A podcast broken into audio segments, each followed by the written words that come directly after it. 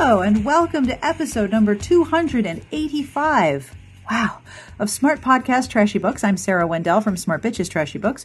With me today are Amanda and S. Jae-Jones, better known as JJ, who is an author of a very much anticipated YA title coming out this week.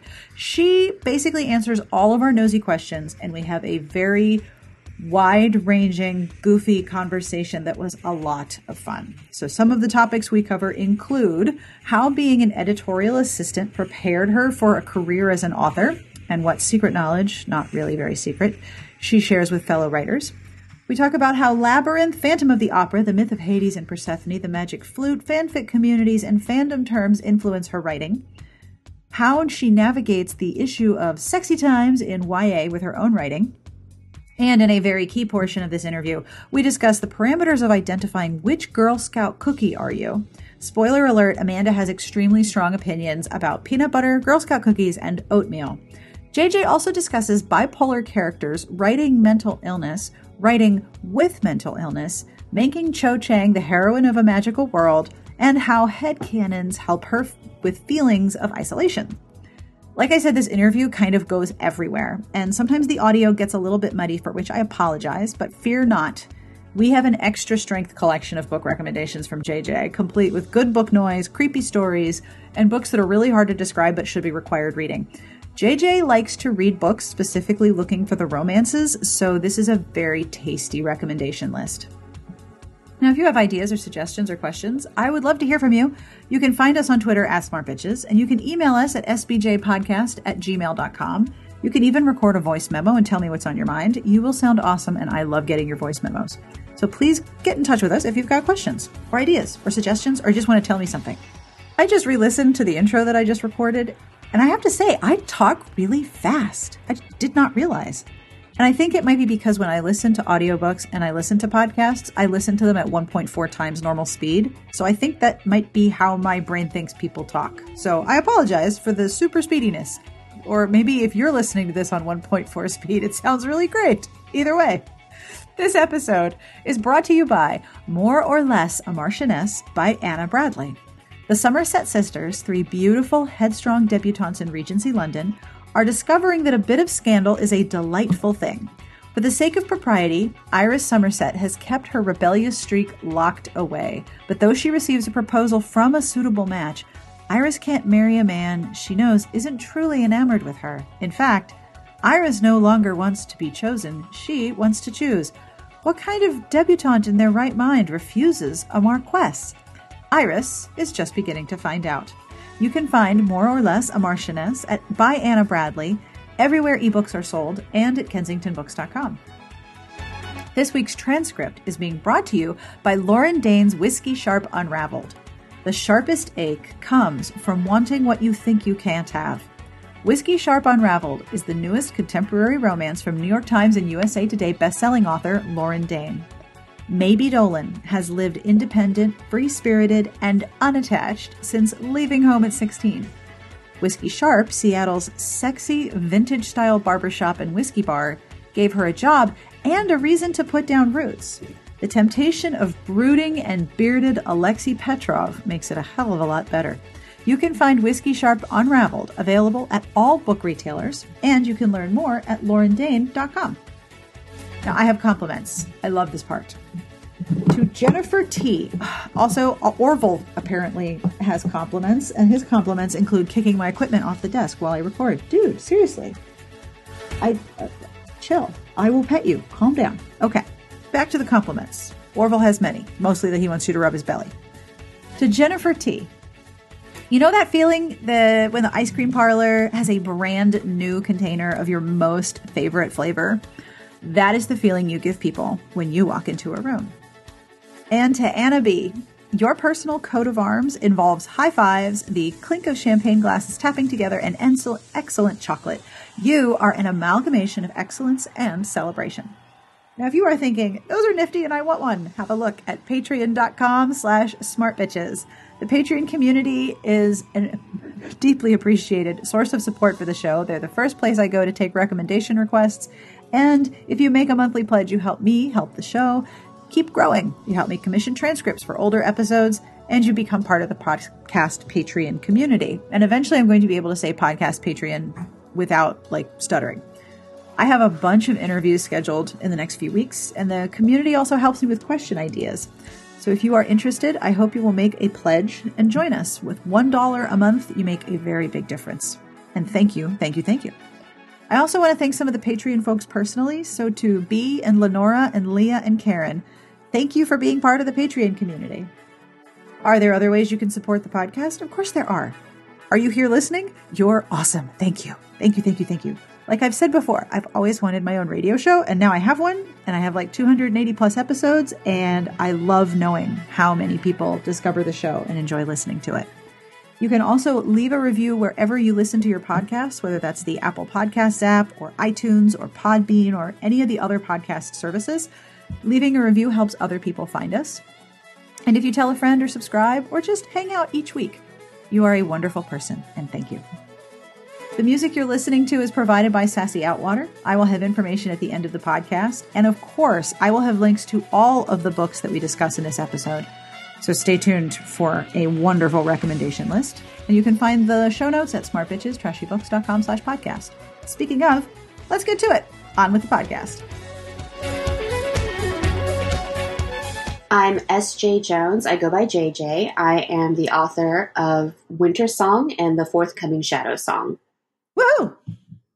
Thank you so much for emailing us about being on the podcast. I had thought, oh, I should totally email her. No, there's no way she'd want to talk to me. I'm way outside her genre. And then I was like, that was dumb because you sent me the nicest pitch letter. I, I mean, I have been listening to your podcast for a couple of years now. It's like a really regular thing. And I just was like, oh. and I had the same thought, which was, oh, you know, like I shouldn't reach out because we don't really have any overlapping spheres or anything. And, um, then, and then I heard him. And then I heard Amanda talk about my book, and I was like, "Well, maybe I can." Uh, yes, and you absolutely should have. And I was an idiot for not contacting you. So thank you, thank you for for contacting us because this is going to be so great. Um, you and I met a really, really long time ago. Um, yes. I have no concept of time, but I know that was a long time ago when you were working in publishing. Yes. I think so. I started in publishing, I worked as an editorial assistant, and I think I got that job in like late 2009. So that must have been like 2010, 2011, maybe. I worked in publishing before I became a writer, yes. And I think we met at a meeting for Sweet Valley Confidential. Is that right? Yes. So, yes. So, my boss at the time was working on uh, Sweet Valley Confidential, which was the adult Sweet Valley High book. Um, I think when the twins are like 27, I think that's what it was. And um, so the publisher had hosted essentially a blogger party reaching out to uh, influential women and readers of Sweet Valley High. And you were one of them. So I, I remember there was this party, and I, I even think that they had swag made up for that party, which was like there's like a mirror. Yeah. Yeah. there was a shirt, I, and you and you had to be you were either Jessica or Elizabeth. You had to identify. Yes, that's right hilarious given that they are really clearly psychological archetypes. I think one is the super ego and ego and one is the id. Mm-hmm. Mm-hmm. So you mentioned when you wrote to me, um, which as a person who receives a lot of pitch letters, clearly you've worked in publishing because that was you talked about having a career as a writer after being an editor. Are there advantages to that, or is it mostly like I cannot turn off my evil editor voice no matter what I do? Like, what is, what are some of the things that influence you as a writer, having been an editor? So there are kind of two ways that having worked in publishing influences me as an author. One is the craft aspect, which is so when I was an editor, what I actually got really good at was honing or identifying what I liked, basically, and why I liked it and what made it work for me. Mm-hmm. And so, working with other authors and reading a lot of manuscripts. And so, from a craft level, if I have an idea of what I want to write, uh, because it is my catnip has everything that I want in it, which was essentially what Winter Song was, which is basically a kitchen sink book of all of my things that I loved. and how to basically how to get the most out of that is what I got on a craft level. But on an author level, uh, from the business side, I know a little too much about how the sausage gets made, so I don't actually have any expectations. Yep, I imagine that might be a bit of a, a bit of a challenge. Yeah, I, I mean, it's interesting, particularly in the YA world, there are a lot of sort of uh, groups that form with what they call debut classes. Um, so if your book comes out in 2018, you will be most likely in, in smaller groups, um, Facebook groups or Google groups or whatever these sort of online groups are with other members of your quote debut class. Mm-hmm. And so I was one for 2017 because that was when Winter Song came out. And everyone, it was so strange to me because everyone was just like so bright eyed and bushy tailed and naive and and they would ask all these questions and i hated to be the person who comes in and is like well this is the truth and um, so I, I didn't have that part about being a debut so that helps i think everything is a pleasant surprise actually if i know everything that can go wrong first you know, you're probably right about that. If you know everything that can go terribly, terribly badly, when things go well, you're like, wow, I know all the forces that were stacked against me for this to happen. So, yay.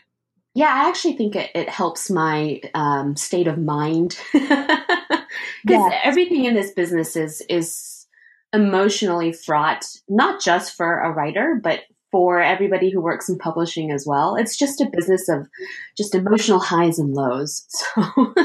So how is it emotionally fraught for people who work in publishing? Because I think there's a very popular perception that people in publishing are just um, either incredibly artistically focused editors or people who are focused on a spreadsheet and there's no overlap there, which I know is not actually the case. And hi to your dog. I love when pets on the podcast. What's your dog's name? Uh, my dog's name is actually Bentley, but um, I call him Goober Dog. well, I mean, every pet has six names. Yeah, it's exactly. Like law. So, uh, hey, Bentley or Goober Dog. So, the, it's emotionally fraught for people in publishing because we all still attach hopes and expectations to the projects we acquire. Um, and right. it's the same for people who work in the editorial department and people who are the ones writing the checks. I used to joke that if I ever wrote a memoir about my time in publishing, it would be very boring, but the title is Required Drinking, colon, or Every step of this process is the worst. okay, it doesn't matter what the inside says because that title is fantastic. it's the only thing I can title. I'm actually terrible at titles. When I got books and marketing was like, oh, we need to change the title, I would basically punt the responsibility off to them and be like, well, then you title it. It's fine. so everyone does get emotionally invested in the things that they create yeah, the things I mean, they acquire. Yeah, people do. It's it's still a business of taste as much as it's a business of you know profit and everything else. And and art and commerce have always gone well. It has never really gone hand in hand particularly well. So when you mm-hmm. attach hopes and expectations to your product, uh, to whatever you've acquired, whatever product that you're going to put out, if you want to look at it that way, and it doesn't hit in the market as you would have liked, or if it doesn't get the critical reception that you were hoping it does, it still doesn't matter that you weren't the one writing it or editing it. You still put investment in it, not just financial, but emotional.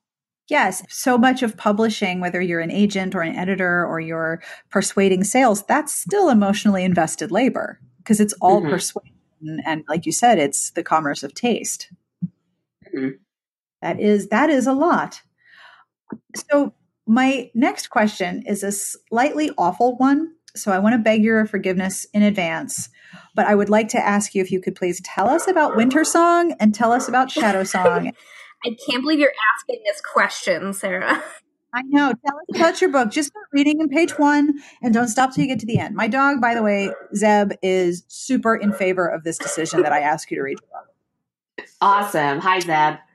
Uh, Two dogs I'm so psyched right now. I mean, you can't really break a streak, or it's it's tradition, really. You got to have pets on yeah, this podcast, right? It's r- totally.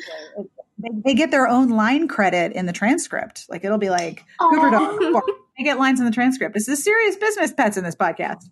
So I know I Winter it, I Song. it. I know Winter Song is your homage to Labyrinth. Yes. And Phantom of the Opera and Hades and Persephone and all the sort of really gothy things that I loved when I was 16.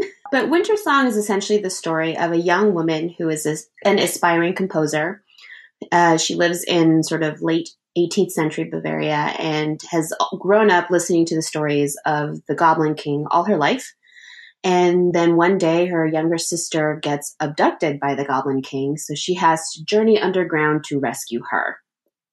So that's kind of my basic couple sentence pitch for for Winter Song. And I imagine that when this airs, people will be listening and going, I need that in my eyeballs now. and Shadow Song is the sequel, um, and it it uh, just continues the story. so there's part one and part two, and you can't really pick up Shadow Song without having read Winter Song. Is that right? Yes.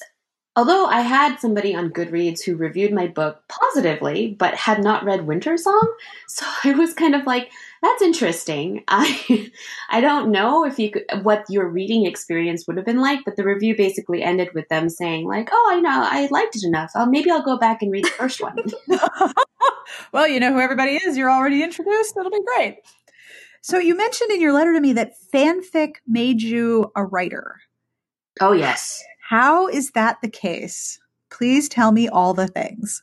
obviously winter song is an homage to everything that i loved as a young girl or a teenager labyrinth is pretty obvious but it's even something as small as the sound of music uh, which is a pretty big influence on winter song that not everybody automatically picks up because of the sort of external trappings of it but i read and wrote fan fiction almost even before i knew what fan fiction was no kidding. Yeah, so when I was really little, um, I was an only child for about 10 and a half years. So a, a long stretch of my childhood was just me without any siblings. And so I, I kind of made up these elaborate pretend scenarios to sort of keep myself, you know, occupied or company or whatever. And um, it was often incredibly influenced by what I was reading. The most detailed sort of like pretend scenario that I can think of when I was really young was after actually having read Anne of Green Gables.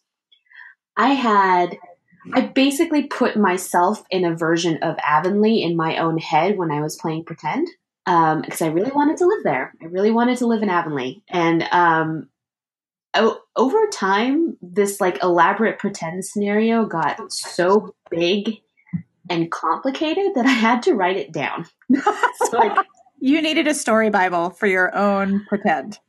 for my own pretend, yeah. That's adorable.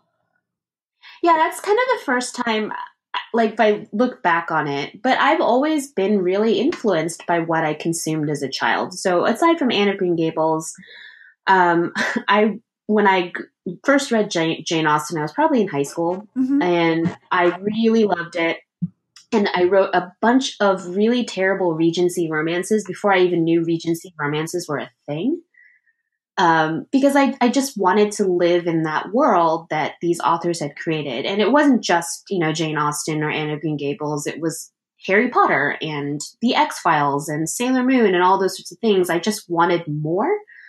Um, and therefore I just started writing it. And then I discovered fan fiction when I was like 10. Um, and my very first fan fiction fandom was actually the X Files. This is like, Oh, there's hardly anybody in that fanfic fandom. oh, I know, right? I was probably one of the youngest people like on these like fan fiction boards because I was like 10 and there were a lot of like grown women writing a lot of this fan I fiction. feel like that goes for most Um, fanfic boards in that we all discover them as like kids and we probably shouldn't be there. yeah, you just sort of lurk around. You don't really say anything, but you're just like reading the stories anyway. And then I have the opposite of experience of discovering fanfic very, very late and feeling like I'm the oldest human being in the in the room. I'm sorry. I'm sorry. This fit this somebody will chapter update. I'm sorry. This is so late. I had like four finals, and then it was Christmas break, and I was like, oh, I remember those days. I mean, I think for me, the experience of being on the internet is actually completely inextricable from the idea of fandom. Yes, um, absolutely true. I'm 32, so a lot of it was kind of booming with me. I'm 32, and I was 12 when the first Harry Potter book came out. And in between books, I wanted more, so I would obviously turn to the internet to find more, you know, and then that would lead me down other things like live journal communities and uh, role playing games and you know that sort of it to me being on the internet is just being is just kind of synonymous with being a fan of stuff I like. And and and looking for other people who like the thing that you like. Yes, yes even if the only way you communicate with each other is through text on a screen, like you don't hang out or God forbid meet face to face. What is that crazy business? But you you you find the people that you who love the same thing you love and create together about that thing. Yeah, and some of the some of the people I made friends with online are still my closest friends today. Yep. You know, I, I ask them how are their children doing, you know, how, you know, whatever it is, they're you know, we are even if our interests have grown beyond what initially connected us, we're still friends. And I love that about about being online. And and being online with your friends means that you have this safe space that's just for you. Mm-hmm. I love that part. So fanfic influenced you as a writer because you'd always been writing. How did you make the jump to I'm going to take the themes of the thing that I love and make my own story? Is that just sort of a written outlet of your pretend Avonlea? To some extent, yes and no. So I wrote fan fiction before I knew what fan fiction was. Right. And then I discovered fan fiction and then wrote fan fiction with the characters and the properties of whatever it was. Um, writing has always been an so i always also wrote original fiction. It was of course heavily influenced by what i had consumed and some of the fan fiction creations and the pretend world that i'd made when i was younger.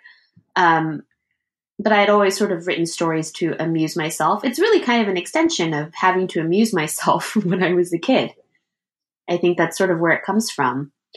As far as there's almost two different impulses actually, because when I was writing for myself, that was more original stuff because this is original stuff that like literally everything that I wanted to see in the books that I wasn't seeing. So I wrote all of that down. And then fan fiction was almost for other people. If I wrote fan fiction, it was for other people and it was meant to be read and it was meant to be shared. Whereas a lot of the stuff I wrote for myself was just for me publishing is kind of weird because it has to like marry those two impulses. yes, it, it really does. so I still write for me first, you know, as I did when I was a kid. And then I, I have to sort of force myself to want to share it with other people.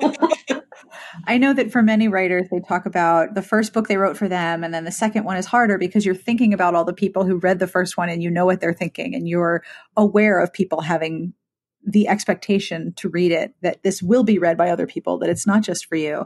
It seems from what you're saying that by writing fanfic and also writing for yourself, you entered writing as a career with a pretty good balance of both that you could write for yourself, but also were aware that this was going to be read by people. And was it easy for you to sort of listen to one and not the other in different parts of your process?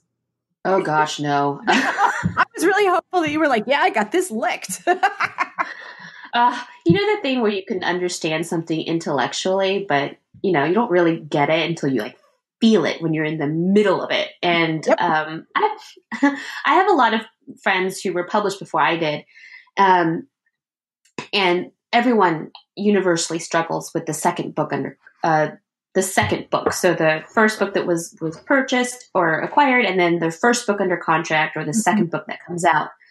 Everyone I talked to struggled with it, and so I knew to expect it, but the living the reality of having to write it still sucked a lot.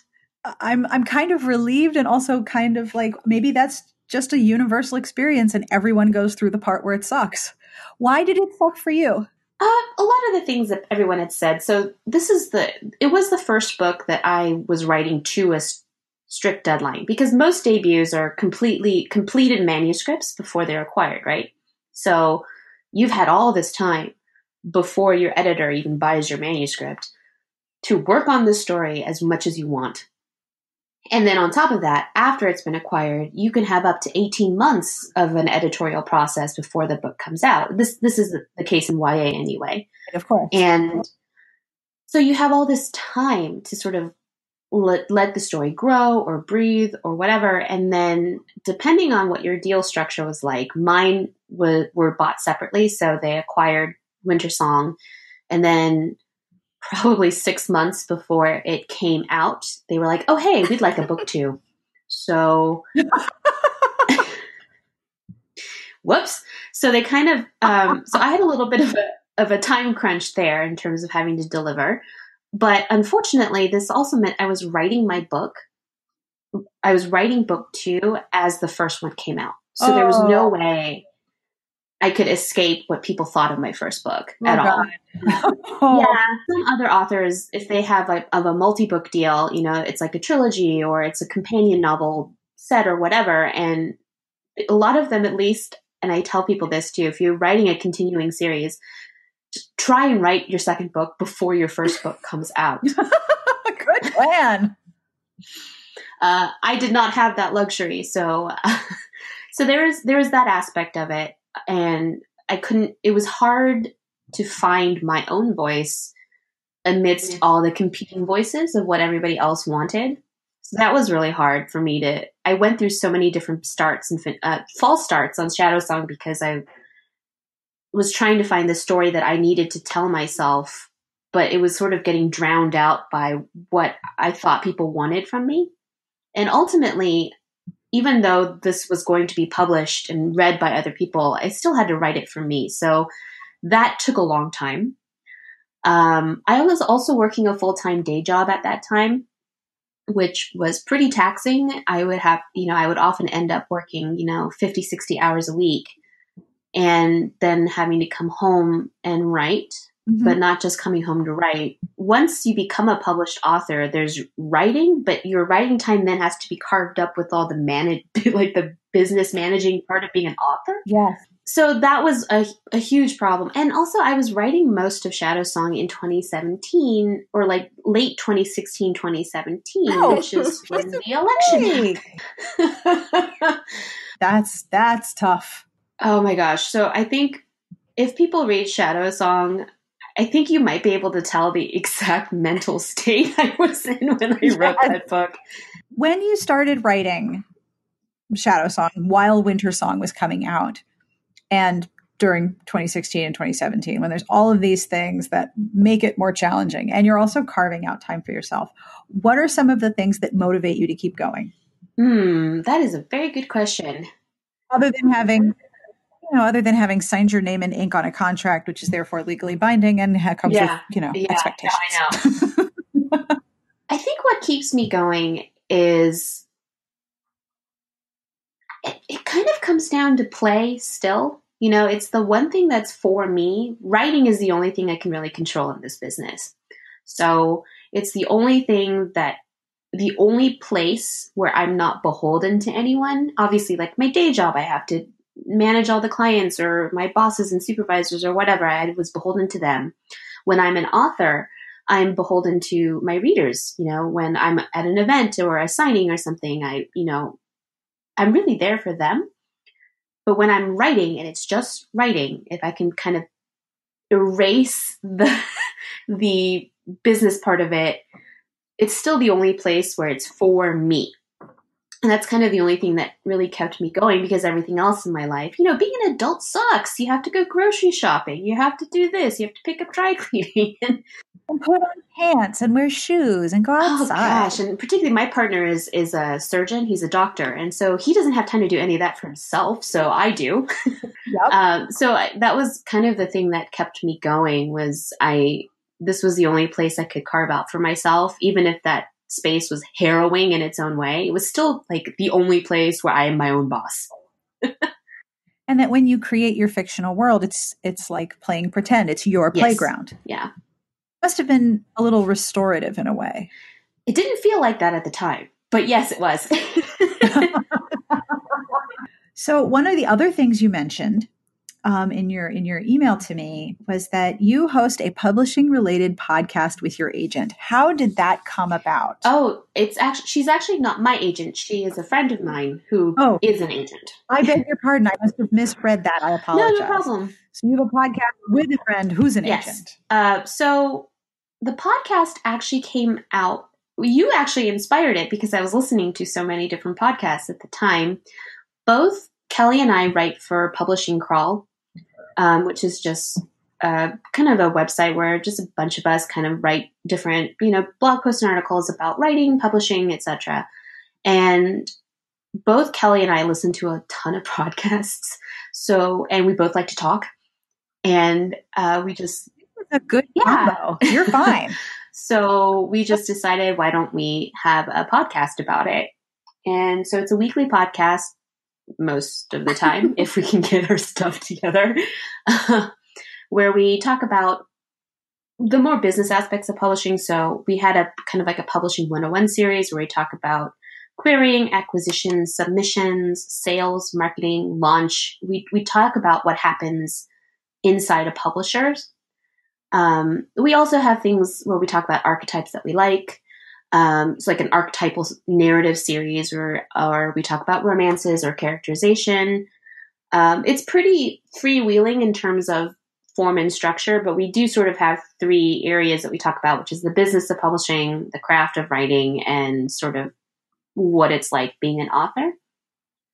And so she and I have been doing it for about, I guess, two years now and over the course of that time was actually like our careers happened in real time because I wasn't published yet. I think I'd only just gotten an agent. Um, so, oh, as the podcast came out, my book came out. And then over the course of the podcast, my friend Kelly, who at the time was working in the contracts department at Flux, made the career shift to becoming an agent. so it's kind of it's also it's sort of our personal journey as well in some ways. Are there stories about publishing that you tell people and they're still they're just shocked or that still surprise you or have you both grown so used to the variations inside the industry that it's sort of like, "Oh, yes, that again." Um, there's I really can't think of a situation where something would surprise me. yeah, I had a feeling that was the answer. Between Kelly and myself, we are we have a combined 15 years of experience in publishing. Uh, both she and I started pretty That's a young. long time. Yeah, um, we were both in our early 20s when we were working in publishing. And um, te- things tend to go in cycles. And we've both been in it long enough now that w- things just kind of repeat themselves or have patterns. So it would be very surprising to actually be surprised by something that happens in this business. I am so relieved you have said that because I've started to have that very same feeling. I've been writing the site for this coming week will be 13 years. wow. I know, amazing, right? Um, site gets to have a little bat mitzvah.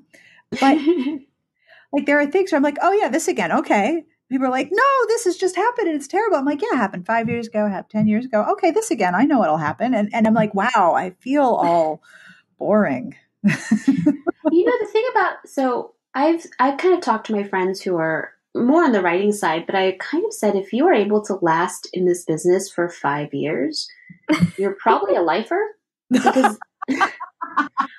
I love this, and I'm also a little scared. because I think in the course of five years, you will probably witness nearly everything that publishing has to offer you. it's it's true. It's very true. And everything comes around again. Yeah, so I think people, I mean, the people who have careers at all in this business, not just writing, but people in publishing as well, because there's kind of a large attrition rate there. Yep. just people with like just a lot of tenacity. They just stubborn. They're gonna stick it out. Yes. And I, I often joke that, especially in romance publishing, there's like nine total people, maybe, and the rest is done with mirrors. And then someone rings a bell and they all have to switch houses. yeah, that's kind of true. And I At some point, everyone has worked for a different, like a house. It's like, and so and so used to be at such and such house. And it's horrible because i will often and frequently contact the wrong publicist for a house not because i i can't remember who works for who that is actually true but i remember that person somewhere else and they're like yeah i haven't been there in like four years or that house doesn't even exist anymore. Yeah, you know, my brain is a sad place, and things are very desolate in the uh, in the memory department of my brain. Ask Amanda. But it's also publishing schedules everything a year in advance, so you're kind of in this perpetual state of time limbo where you don't know what year it is or what season it is. yes, and, and I think publishing right now is working on like summer 2019 or something. Like right now, they're focusing on next summer. Mm-hmm, mm-hmm that's worse than fashion. Like when you go to the store in July when you're looking for warm weather clothing and everything is wool and corduroy because they just put out fall. Publishing is like a full year just to mess with your head. Yep, yep. And oh gosh, launch was at least where I worked, there were three different launches winter, spring, summer, and fall. And they had, when I was there, they sort of switched everything. So now everything was like three months earlier than before, or not even three months. It's more like six weeks earlier than it used to be. So it used to be that you would launch your winter titles in March and you would launch your summer, spring, summer titles in July. And then you would launch your fall titles in like November. But over time, they just started getting earlier and earlier. So then we would be launching winter titles in like January. And then, you know, so it was just this like con, oh, it was terrible. And I, I truly never knew what year it was. I used to joke about people who work in publishing trying to write a check at the grocery store being like, what year is it? Right. Oh, I write, I journal by hand. So when I'm, when I'm drafting, I actually often journal by hand, which is just a process of how I talk to myself or talk myself through a story. Mm-hmm. And I mm-hmm. do date them from the days that I write them. And I only just realized that I'd still been writing 2017 on them. But then like two weeks before I'd written 2019 on them. And I was like, oh God. you have publishing time brain. Ah, I don't know if I'll ever get out. that fantasy series, a bunch of people who you were worked in publishing no longer have connection to the reality of time. Yeah, they're unmoored from time. That's that's just what happens. they float around. They're like publishing. They're like they're like time travelers, but only in publishing. yes, only in books. Somebody listening is going to be like, "Oh, oh, wait, wait, are you are you going to write that? Because I want to read that." So with your with with Shadowsong, is there going to be a book three? No, it is a duology. Yeah, um, you get to be done. I know, um, and I don't. I don't think there's room for a third book.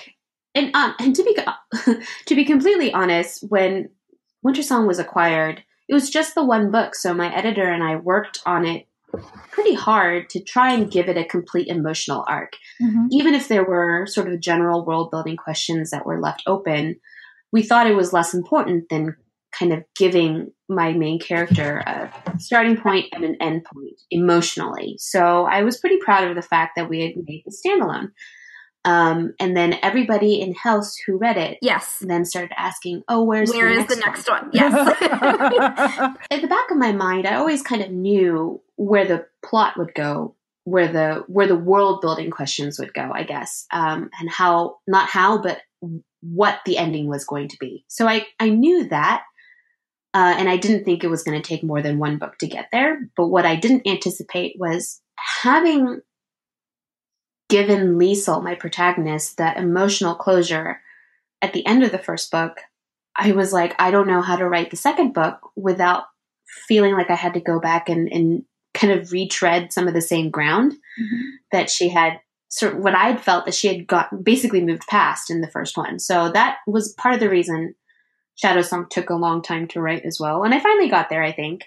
Um, and I and I don't at least I hope it's not the same emotional journey that she underwent in the first book. Um, but yeah, if I had a if I had a third book, the third book would be nothing. The third book would just be fluffy vignettes of these characters doing nothing. For me, it wasn't like the world building. It's like, all right, well, I need more smooching. So can we get to that? Just more smooching is all I need. like you can have as many holes in the world building as you want, but my smooch meter was pretty low. I needed to fill that up. So maybe there will be a book three of smoochy vignettes. Just, just smooching vignettes. I mean, spoiler alert, and I don't know if I should say this. I don't know. Maybe Sarah, you can edit this at your discretion. But I actually had an idea for a post Shadowsong smoochy vignette, and then I was like, I don't know what I would do with it. we have many ideas of what you could do with that. Many, so many. Mo- mostly involve sending it to Amanda because she went smooth. we're, we're, we're not shy here. I I think that the uh, the smoochy vignettes for me especially in a fandom, are like my one of my favorite things because it's oh me too. It's like happy hanging out, smoochy, regular day, like regular. What is their life like in the world without the peril looming over them from you know the plot? Yeah, that's like the beauty of coffee shop AU, right? Where it's just these characters that you love, and they're just in a coffee shop, and the world isn't ending everyone needs caffeine. Coffee and smooching, a vignette collection. For me, like with fanfic, um, the only vignettes I want, I talked about this on Twitter the other day, was can I just get vignettes of like these characters and situations where they like go somewhere and like, whoops, the room we reserved only has one bed. What are we gonna do? like, I just want vignettes of like accidental bed sharing. That's all well, I want. You know, it's like, you know, romance has tropes that people look for, right? And fandom yes. does too, right? Fandom has very particular tropes. Um, I actually went to uh, a sort of a science fiction fantasy con a couple weekends ago because uh, one of my friends was there and I was just there to support them. And she was on a fan fiction panel. Um, granted, I'm not as active in fandom as I used to be when I was younger, but they were just, it was just a bunch of women talking about fandom and why they wrote and all these tropes and everything. And they're just, some things that I was like, wow, I am definitely outside the times because they talked about this trope called sex pollen. And I was like what? What is that? What is that? And it's literally I guess the trope is like oh no we've landed on this planet and all of a sudden we're just really really horny. And I was like oh. Like there's something in the air. Yeah there's something in the air or they drank something or you know like and it's it's an actual trope name uh, and it's called sex pollen. I was like, well, good to know. oh my gosh. Now I'm envisioning like boxes of antihistamine and anti allergen medicines labeled for sex pollen prevention. and then they don't work, and then there's sex pollen problems, or they make you sleepy and horny. there are other things that I was just because I, I was beyond. Um, they were just talking about this other thing called X Reader, fan fiction, huh? Which I'd never heard of, and they finally explained to me that X reader fan fiction is basically where the reader is in the fanfic. You know, so like when you tag a ship uh, on fandom, and it's like you know, for example, if you were looking for Captain America fan fiction, and you're looking for Steve and Bucky, right? So it'd be like Steve X Bucky, but X reader would be like Steve X reader I thought that was like whenever someone made like an OC, like an original character. I always you know, surmise yeah. that like that original character was actually the reader. no, see, in that instance, the original character is the writer, but ex reader is you, as in a lot of these pieces oh are gosh. written in second person. Ooh, that's oh. I know. I was, and I, I, it just, it, uh, I, I don't know. I, I, I would rather just like and uh, that's just a little too close. That's just too just that's that's like a barrier that I still want up there that I don't need. You know, there used to be a travel column in an airline magazine. I think it was Continental Airlines magazine, where it would be like a tour of a place, three days in a place, but it was written in second person. And I hated it so much. Then you decide you're hungry. Well, what if I'm not hungry, article? How do you know I'm hungry? you decide you want to have some octopus. No, I don't. You don't know my life, article. exactly. And I was so, I found like, I love learning about different places and I love travel writing. And I was like, I cannot handle second person travel writing. I don't think I could handle second person fanfic either. Like, I don't think I could do that. That's, it, I, am it's weird. Oh, I don't know if I could do it. It's, it's, but then again, I don't quite, I mean, I understand people have preferences, but there is a virulent rejection in some quarters for first person writing. And I, I understand that people have strong feelings about it. It doesn't bother me that much. So I'm like, oh, okay. So I'll warn you, this is first person, but it doesn't bug me that much. So I'm a little confused why this makes you want to like burn things down. But okay, okay, I'll tell you that's first person. You don't not gonna like that, but wow, you really hate it. And then you're like, and then you no, no, I do not you. You don't know me. No second person. My reaction is just as as firm, like, ah, no, that's not for me. I can do second person in small chunks. But the problem, I think, for me in particular with X Reader fandom is I. It's like, well, you don't know what I want, so why am I in this? Like, or, you know, it's like he holds your hand and takes you out, and I was like, but why? Like, there's something weird about because for me, reading has always kind of been writing. I write for me, and reading has always been kind of a peek into whoever is writing in some, you know, way or another. And yeah, it's like the writer has turned around and like dragged me into whatever they were writing, like against my will. I don't like it.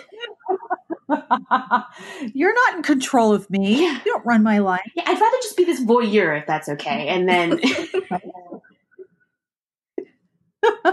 I do love, however, when people gather in a particular fandom or in a particular place around a thing that they love, no matter what that thing is, there is almost always a language created for that thing. Yes. So like sex pollen and x reader like i feel like i've just discovered like this whole universe because i know some of the words of the new language it's like whoa this is exciting and i know people feel that way when it comes to romance too oh yes it's so lovely that people develop a language to connect with each with, with each other. Yeah, that's just like I just love groups and communities of people. Like when just people like the same thing and the community that develops and this sort of mute, like this sharing thing that happens. It's just like it just gives me such nice, warm, fuzzy feelings.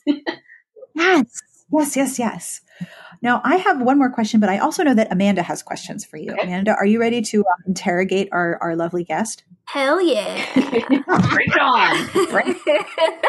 um, first, I want to start off by making everyone feel really uncomfortable um, and saying how much I loved Wintersong so much. And, you know, I'm looking forward to Shadowsong. I have a copy sitting on my desk.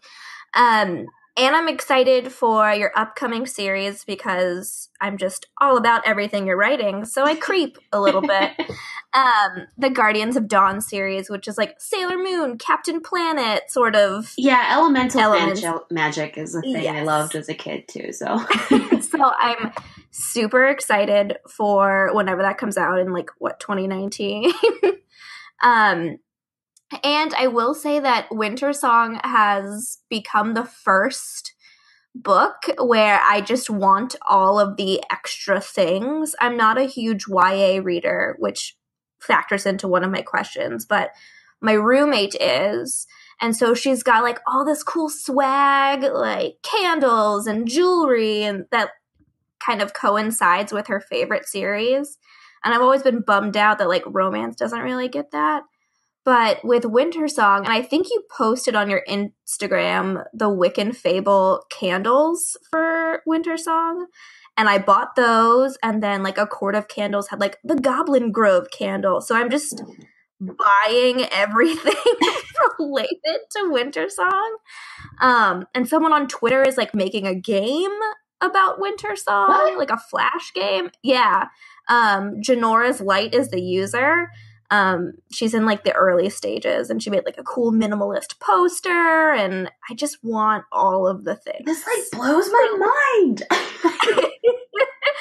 yeah, I just want all of the things related. I'll send a link to in the notes or whatever so you can see. It's in the early stages. Okay, um, that's awesome. It, like it's so weird having been a fan of so many different things to then understand that there are people who are fans of your work. Also weird.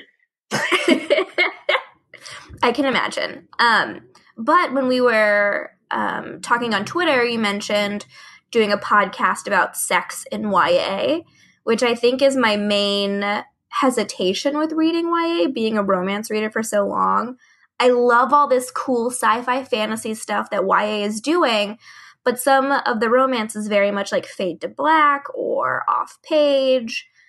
And I'm one of those readers where it's like, I want all of the details, all of the gross graphic details. I don't want fade to black. I want all of the good stuff. So that's my like inner turmoil with YA and like sexual situations.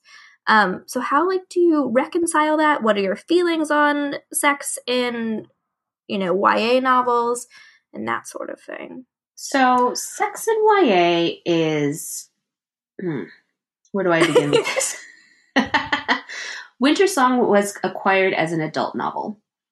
And it definitely read very I didn't feel like it was a YA. I felt it was more adult fantasy. It was, and the sex scenes were much more explicit. Dang it!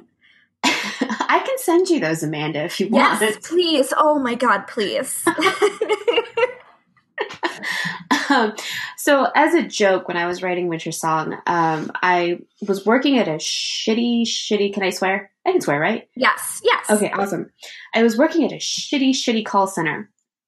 Um, oh, yeah. And I, it, it wasn't so bad. It wasn't like consumer relations type of calling. It was just like people who had problems with their accounts and they needed people to like help them walk through the website or whatever. Um, so I worked from like 10:30 to 7 p.m.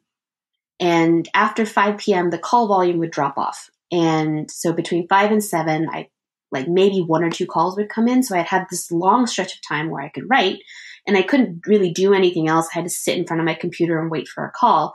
So that was when I wrote Wintersong.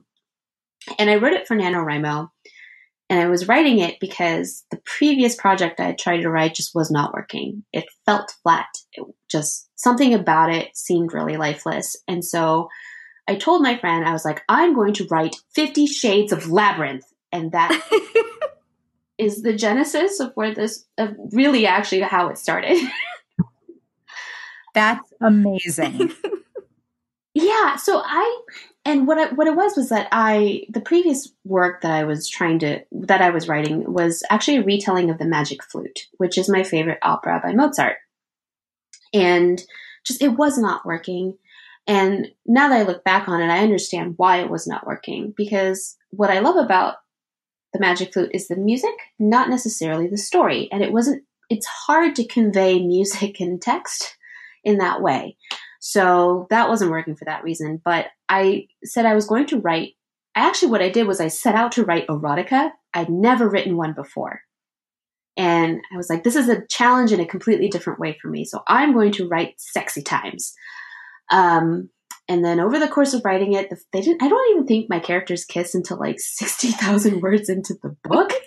Um, so it was a bit of a failure on the erotica front. Like I just, I, I, I, I didn't do it, but it, it was kind of the framework for it. So it was much sexier, like much more explicitly sexy. It was also kind of kinky, um, which is not exactly something that publishers want to put in a YA novel. um, and it and it wasn't because of the explicitness of the sex. So sex in YA can kind of run the gamut because there are sex scenes in YA that are pretty explicit. I would say that um, Sarah J. Maas's A Court of Thorns and Roses books, those are also pretty explicit when it comes to sex scenes. Um, a lot of, and, and sort of even more contemporary novels also have explicit sex scenes in them, but the difference in what between YA and adult uh, sex scenes is actually the lens through which the character is experiencing the sexual, the sexy times. So part of the thing that I had to do when I edited down the sex scenes in Wintersong with my editor was was basically Liesl is 19 in the book actually. So she's but it's still a first for her and a lot of teenagers experiencing sex are doing it for the first time in YA. And so that's a different approach to sexy times than people who already figured out what they like about sex or what they want from their partner or what that, you know, that kind of a thing. So that's kind of the only real difference because it can get pretty explicit. And the the kinkiness of the original sex scenes in Wintersong were not that it wasn't appropriate for YA, but it kind of read it came from a point of view of somebody who really knew what they wanted. And when it's kind of your first time. You don't really know that yet. Right. Yes. um, actually, I have a friend of mine. She's a YA author, Christa Desir, and she she and another YA author, Carrie Mesrobian, have a podcast called the Oral History Podcast, where they actually do discuss sex in YA. And uh, when I was editing Down Wintersong, I actually sent uh, the scenes to her and was like, "Help me out because I don't know where to cut. I don't know what to do. I don't know how to get this down to an appropriate level." Aside aside from doing the fade to black, which neither my editor and I really wanted to do. So I have one final question, and it's not super serious. but so on Twitter, you mentioned that your favorite Girl Scout cookie was the Do-si-do, and I was taken yes. aback. not that it's a bad cookie, but I feel like it's a bottom tier cookie. oh, I know. I I know it There's is. just some like I'm very opinionated about peanut butter in any sort of desserts, but peanut butter and oatmeal are both very like rich, thick flavors. So when you said that, my mouth instantly dried up. And it's like I needed a glass of milk immediately. Cause they're just tough to eat. So, they are tough to eat. Um, I am fully aware that most people do not like Do-si-dos. so um, I'm, I'm. This is actually something I'm struggling with in my in the first Guardians of Dawn book because the character in that book is a foodie, but I am not. I am like the least sensual person in the planet, actually. I just don't care. I'm just I'm just picturing this incredibly incredibly uh, erudite foodie person just going on about Do-si-dos and having everyone in the room be like, "What?" and putting like ketchup on her steak. Ugh, I'm not that bad. I have so I always describe food like this um, I have a lot of friends who really love food, who are actual foodies, who really enjoy the experience of eating food and tasting it and everything. Um, but for me, food falls into three categories, which is good, bad, and food. And 80% of what I eat just falls under food. this is a calorie with some nutrient. And Do-si-dos do fall into food because, but of all the cookies in Girl Scout cookies, I'm not a huge sweet person. So I don't really like a ton of sugar. Uh, my suspicion is is I am one of those super tasters. Yeah, I just so anything like it, it even comes down to things like I don't actually like things like carrots because I find carrots too sweet, that sort of a thing. Um, so Do-si-dos being kind of the bland cardboard of all the Girl Scout cookies is like one I can eat as opposed to getting like the kind of like like like too much sugar reaction that I get from nearly all the other cookies. Whereas I could eat like an entire sleeve of thin mints and not realize that I ate the entire sleeve of thin mints. Well, as Amanda said, a serving size is a sleeve. That's just how it goes. Yeah. I mean, that is entirely the case. And the sleeves are getting smaller, so you get like three cookies in a sleeve at this point. They're, I mean, things are getting real tiny. As someone who was a Girl Scout, yes, I, yeah, like I was also a Girl Scout. Yeah, Samoa's like boxes. I feel like Samoas are the size of like half dollars at this point. They're they're getting very small. And they're wrapped up like each one is some sort of 2000 year old Fabergé egg. they're each in their own little plastic boat. And they have like so like I'm the next year they're going to be in bubble wrap, but you're going to get like two whole cookies. Which is silly because at the end of a box, I'm like shaking the plastic into my mouth to get every last crumb. Yeah, the the cellophane holds holds out on you. You need to you need to address that problem. there needs to be a whole series, like a whole fantasy romance series, set up around Girl Scout cookies. Yes, please. Like mm. they could be like a type of magic or a, or house of magic. Or like instead of like Sailor Mars, it's like Sailor Thin Mint. I mean, that's the genius part about Sailor Moon, right? You've got all these girls and they're all distinct from each other. So you can be like, I know what, you know, I'm the most like Sailor Mars or whatever. And so you, it's like that, but with cookies. But like Yep. sometimes you get a cross. Like I would say I'm like a Mars Jupiter hybrid. So, what Girl Scout cookie are you? Ooh, that's tough. I love i'm probably like tag along Samoa hybrid, I would say. That would be my dream. Hmm. As a cookie, I think what I like as a cookie and what I think I am as a cookie are two different things. Okay, that's Yeah. fair. That's fair. I wish I was a tag along Samoa hybrid. That's what I aspire to be. if I were a cookie, if I, I, would- I might be okay. So this was a discussion I know people talked about. Is it pronounced trefoil or trefoil? I pronounce it trefoil. And I pronounce it trefoil. So, um, We'll have to Anyway, We'll just- shortbread cookie. for what I know which one you're talking about, and let's just say however you say it is right. Yes. and I think that's probably the cookie I might be. Maybe You it's know, like trefoil in the streets, Samoa Tref- in the sheets.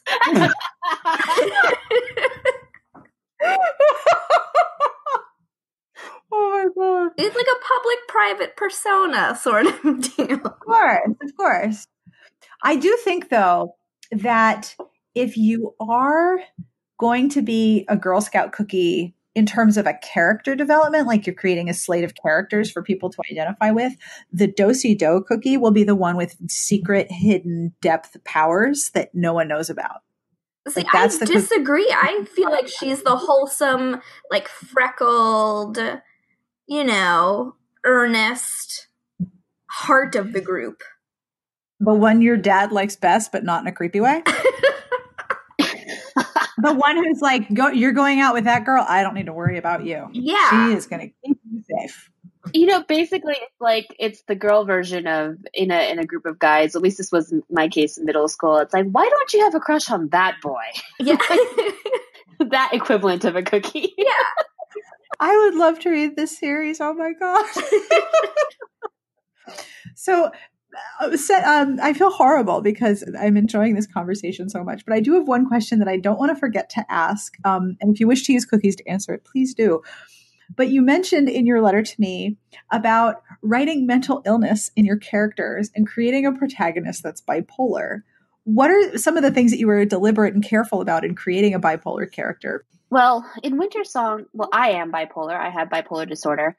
Um, so it wasn't necessarily intentional at first. So I was writing, and actually, Wintersong is the first thing I've ever written in first person. It's not normally a POV that I write with or that I'm especially comfortable with, actually. Mhm. Um, so, but it was in first person, and a lot of her emotional state and how she reacted to things is very much mine. Um, Very up and down, kind of selfish and reckless and arrogant and manic and all those sorts of things that people don't necessarily see on the surface, obviously, but that is kind of like my entire interior world. Um, so I didn't initially set out to write Liesl as bipolar until I did, if that makes sense. Um, and Shadowsong actually does grapple with that much more directly than the first book did. Um, because it, it, what it is, both of these books sort of mirrored my own artistic journey in their own ways. And that sounds super like white dude pretentious when I say it that way. Um, but the first book was basically about this young woman who has who just has this desire to write music to compose music and she's been kind of keeping that close for multiple reasons. And finally by the end of the book she's sort of given herself permission to create. Um, and that was kind of the emotional journey that my editor and i worked on that i wanted to write. So then where do you go from there in Shadowsong when you finally come to the realization that yes i have permission to write. Yes, I have permission to be an artist on my own terms. Um, and and how do you write when you are also mentally ill? Is kind of what is actually literally the question that I was struggling with in the course of writing Shadowsong. Um, and there are a lot of I don't, so I didn't necessarily go about writing it consciously. She does mirror my emotional state or my mental state pretty closely in that that's a real and lived thing mm-hmm. that she goes through. Um, it, it was also difficult to not actually say bipolar because this is in my own head. This is 1795. bipolar as a diagnosis doesn't really exist yet. Right. Um, so I do kind of talk about mania and melancholy, which were sort of two terms that they did use back then to describe what they sort of dis- kind of like mood disorders at the time. So um, that's about as explicit as I could make it by being historically accurate ish. Right. um, but I also, when I was growing up and when I was first diagnosed with bipolar disorder, I also never read a character that had bipolar disorder. And there were some there were more issue books around it so like contemporary novels that dealt with characters who were going through therapy or discovering their diagnosis and i think two years ago uh, neal shusterman wrote a really beautiful book called challenger deep um, that it's not about bipolar disorder it's actually about uh, paranoid schizophrenia but that it's about whatever the mental illness is and i didn't want that. It's you know, it's like I'm I'm also Asian and a lot of the fantasy novels that I read as a kid mostly had white protagonists and a lot of the books with Asian kids in it were like about being Asian. what like you don't um, walk around and think about your your your your ethnicity like all the time? I know, right? It's just weird. So it's like, you know, I basically I wanted Harry Potter with an Asian girl in it. Um, but not Cho Chang. I wanted her to be the hero, essentially. um, and so that was kind of the thing about writing Wintersong is I was conscious of that I didn't want the book to be about that. So does that make sense? That absolutely makes sense. I agree with you that knowing that there hasn't been that character seen means that that character needs to that type of character needs to be there. I mean, there. It's it. I I uh, head canoned was a, a, word that I learned. I remember when I was in fan, fandom. I head canoned a lot of characters when I was younger as bipolar. Um, really? Yeah, I did because it sort of helped me make sense of the world, or it helped me feel less like I was the only one. Um, so there are a couple of examples. The Monstrumologist is a series by Ricky Yancey, and they are they sort of straddled the YA middle grade line actually. And I actually didn't read these until I was an adult. But uh, the character of Dr. Pellinore Warthrop is the titular monstrumologist to me reads as a bipolar person. And so hmm. does Hamilton from the musical. Oh, that's very interesting. Yeah, and I, you know, when I read the biography by um, what's his name, Ron Chernow, a lot of Hamilton's actions to me read like the actions of a bipolar individual. And of course, he lived in that time period where they wouldn't have had that diagnosis either. So, and you know, obviously you don't want to diagnose somebody in hindsight, but my head canon, he is one of us. well, I mean, who's to say you're right or wrong? However you pronounce trefoil in your own interpretation is correct. I've always heard trefoils, and then but I moved south, and then people started saying trefoil, and I was like, "Is that what it is?" so the one question I always ask people is if you have any books that you want to recommend, um, or if you want to uh, share with people that you want to spread the word about. Oh boy, there's a lot. Um, I've been kind of all over the place with my own reading these days. Um, kind of partially in a slump and kind of not. It's kind of weird. But, but I just, this is not a new release of any kind, but I just finished reading The Bourbon Thief by Tiffany Reisz. What did you think? I really loved it. It's, uh, I mean, I actually really like Tiffany Reisz's other books. Um, I read the uh, original Sinners. Mm-hmm. Um, and so I was really curious what a book not in that world would be be like from her. So I really enjoyed it So that's kind of the most recent thing that's on my mind right now when it comes to reading.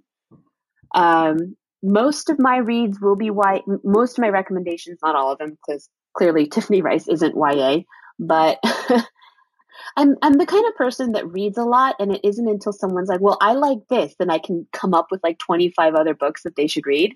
Yes, So this just- is the danger of being anywhere close to the book industry. I know. Oh, so books that I personally really really loved. Some of them are not published yet, so I'm not going to talk about them. Uh, And if you wish, but I understand the problem. Yeah, it's. I feel like it's unfair to be like, so I read this manuscript, you guys, and it probably won't be out for another 18 months, but and it may not even have the same title. So Lots could change between now and then, but let me tell you all about it. Yes, I understand this problem. over the break, I read and reread actually some of my favorite uh, books from 2017 because I was home. Aside from just playing Dragon Age, I also reread my favorite books from 2017. That sounds like an ideal holiday. It was great. Uh, my family hosted my relatives. Um, I went. I went home to Los Angeles, and then my dad's side of the family came, and we hosted them for Christmas. And I love my dad. Um, his family, I love them as as I should, but uh,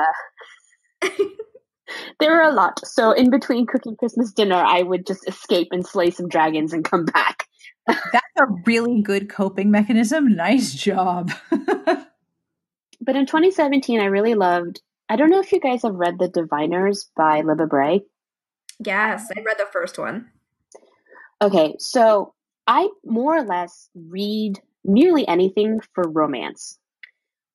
I like the romantic. I, that's kind of what I read for in most books. And the third Diviners book has the absolute, just the best ship ever.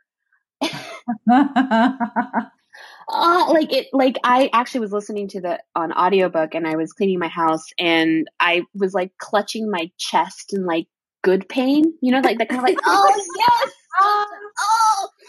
So, oh, it, I just I loved it so much. So the it's actually the third Diviner's book. So the which is called Before the Devil Breaks You. I am a huge fan of Libba Bray actually, so I always recommend Libba Bray to people because she has she's a writer with incredible range, and also I think she is like the next great American novelist. So that's that's my opinion. So the Diviners are set in the 1920s, and they're kind of like a supernatural, like a, a supernatural mystery horror kind of series, but um, they also are just really, really intelligent and smart and say amazing things about America and what it means to be American. And it sounds super pretentious when I sell it to you that way, but that's what these books are to me. And I really, really love the Diviner series. So that's one. Uh, on a slightly more like less weighty subject, I also really loved Warcross by Marie Lu, also YA. And if you like video games, that's basically a book for you. It's set in the near future with this girl who is a hacker, um, and she gets tapped to play in essentially what's like a cross between like League of Legends type of game, like a big tournament, and she has to again, she has to like solve this mystery of who's trying to sabotage the tournament, and there's uh, two hot dudes in it. So that's my other. Um, I'm trying to think. What did I read this year? What did I read this year that came out in 2017? Oh, The Language of Thorns by Leigh Bardugo, which is it's actually a collection of uh, what she calls twisted fairy tales. Hmm. Yeah, so Leigh wrote um, Six of Crows, Crooked Kingdom, and a trilogy of books called the Grisha Trilogy. Right. And the Language of Thorns are fairy tales set in this universe, but they don't have the characters from the trilogies. They're just fairy tales that people in this universe would tell each other. Hmm. And they're so good. And they, there's just one little twist in every single one of them that just they're they're recognizable but different. There's she's I mean I think Leigh is absolutely brilliant, and also the packaging on this book is really really gorgeous, and I'm a sucker for that kind of a thing. But I also recommend The Language of Thorns. Is it necessary to read or finish the Grisha trilogy before reading? No, no, Okay. these are complete standalones because they're essentially fairy tales. So what, and I think for me the joy of reading them was recognizing the fairy tales that she was riffing off of, the ones that we know, like Little Mermaid, the you know, the Nutcracker, the Little Soldier, or the Tin Soldier, like all of those are in there, but remixed in ways that are just new and different. Yeah, I, I love kind of fairy tale-ish sort of retellings. Um, so that that was a real big standout for me this year. Yeah, my own tastes are so varied, but like I love anything that is like dark and gothic and fairy tale-ish. I mean, I think you could probably tell based on my first two books. Um, other other sort of in in the vein of that kind of like dark fairy tale, I really love The Bear and the Nightingale. Oh, that one by, was really good. yeah, by Katherine Arden. Oh, I just love that. I the second book her second book, The Girl in the Tower, just came out, which I haven't picked up yet, but I'm looking forward to. The Hazel Wood, I think, is coming out next week by Melissa Albert. Oh my gosh, that book is so good and it is so absorbing and it scares the shit out of me. Like I have to read it and then it's like, okay, it's 15 minutes before it's time for you to go to sleep. You need to switch to something else because you can't read this and then try to go to sleep. Because the the creepy menace that's in each scene is so very palpable it scares it like it, it's not like i'm afraid to go to sleep it's that i know my brain is in the wrong state for me to go to sleep does that make sense Yeah, no, your brain just spins out and goes, "What if?" yep I love creepy. I love creepy. oh creepy that book the creep factor is like it's extremely high grade level highly refined creepy Uprooted by Naomi Novik. i love that book I love that book so much. Um, I actually just reread it the other day, um, and I and also really love the romance in that book. It's just, it's like, it's like Grumpy Cat and a dog. Like that, yes Sarkan is totally Grumpy Cat, and then Agnieszka is totally like the puppy who's like, "Well, I'm gonna make a mess," and blah blah blah. blah. I just love that romance. It's so cute. i have got a magic i'm gonna do a magic now Whee! Exactly. um, and Deathless by Catherynne Valente. Oh my god, that book turned my heart inside out. It is Oh. so beautiful, but so heartbreaking. I probably ugly sobbed twice during that book. I had to reread the ending like five times. Because I was like, what happens in it? it and it's such a tough uh, book to describe to people. Yeah. I'm just like, just read it. Please just read it. you don't need to know what it's about. So yeah, those are my those are my recommendations.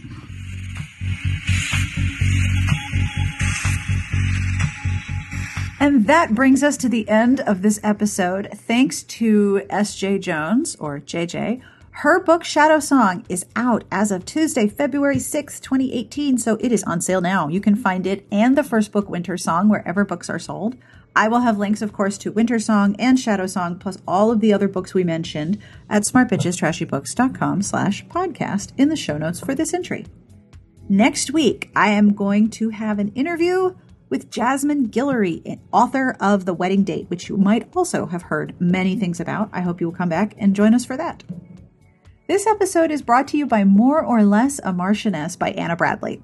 The Somerset sisters, three beautiful, headstrong debutantes in Regency England, are discovering that a bit of scandal is a delightful thing.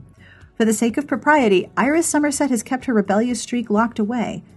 But though she receives a proposal from a suitable match, Iris can't marry a man she knows isn't truly enamored with her. In fact, Iris no longer wants to be chosen, she wants to choose. What kind of debutante in their right mind refuses a marquess? Iris is just beginning to find out. More or Less a Marchioness by Anna Bradley is available everywhere ebooks are sold and at kensingtonbooks.com. Each episode receives a transcript, and the transcript is handcrafted by Garlic Knitter. Thank you, Garlic Knitter. This week's transcript is being brought to you by Lauren Dane's Whiskey Sharp Unraveled. The sharpest ache comes from wanting what you think you cannot have. Whiskey Sharp Unraveled is the newest contemporary romance from New York Times and USA Today best-selling author Lauren Dane. Maybe Dolan has lived independent, free-spirited, and unattached since she left home at 16. Whiskey Sharp, Seattle's sexy, vintage-styled barbershop and whiskey bar gave her a job and a reason to put down roots. The temptation of brooding and bearded Alexei Petrov makes it a hell of a lot better, You can find Whiskey Sharp Unraveled at all book retailers, and you can learn more at laurendane.com. If you enjoy the podcast and would like to help us continue to grow and commission transcripts for older episodes, or you'd like a fresh and piping hot compliment crafted by yours truly, have a look at patreon.com slash smartbitches. Monthly pledges of as little as $1 a month are deeply appreciated and make a sizable difference in the continuing growths of the show. Did I just say growths of the show? I think I did. And I'm going to leave that in there because now I'm thinking like the podcast has an extra arm like that Christina Dodd cover, and then maybe it has, you know, some um, extra appendages for cooking things so I could keep recording, and then my other arms or the podcast arms can make me lunch. I'm kind of hungry, so that's probably why my brain went in that direction. Either way, I want to thank some of the Patreon folks personally. So to Laurel and Kendall, to Becky and Brad, thank you for being part of our podcast community. Are there other ways to support the show? Of course. Uh, you're listening, so you're awesome, and thank you for that. If you would like to leave a review and help other people find us, or tell a friend, or just yell, you should listen to this show, um, I don't think anyone would look at you very strangely, and I appreciate your support that you listen, that you recommend, that you subscribe, and you review. Are all excellent. The music you're listening to comes from Sassy Outwater. You can find her at, at Sassy Outwater on Twitter. This is strictly Sambuca by the Peatbog Faeries from their new album Live at 25. You can find the Peatbog Faeries at their website, peatbogfaeries.com, and you can find the album at Amazon and iTunes. And much like all of the other things we talk about, I will have links in the podcast entry, better known as the show notes. I will also have links to JJ's podcast, the uh, development of the game based on her books that Amanda mentioned. And if you are really feeling like you want Girl Scout cookies now that we talked about them so much, I'll have a link to order them online. Girl Scouts are awesome. And finally, I end with a joke because I'm a terrible human being. And Anoya is enabling me because she sent me great ones. So are you ready for a terrible joke? Here we go. Why do cows wear bells? Why do cows wear bells? Because their horns don't work. more cowbell. We all need more cowbell. Yes, or at least Orville. Orville doesn't want more cowbell. He is still in the desk. He just wants to bang his tail against my soundbox. Anyway, on behalf of JJ and Amanda and Orville and me and everyone here, we wish you the very best of reading. Have a wonderful weekend and we will see you next week. Bye bye.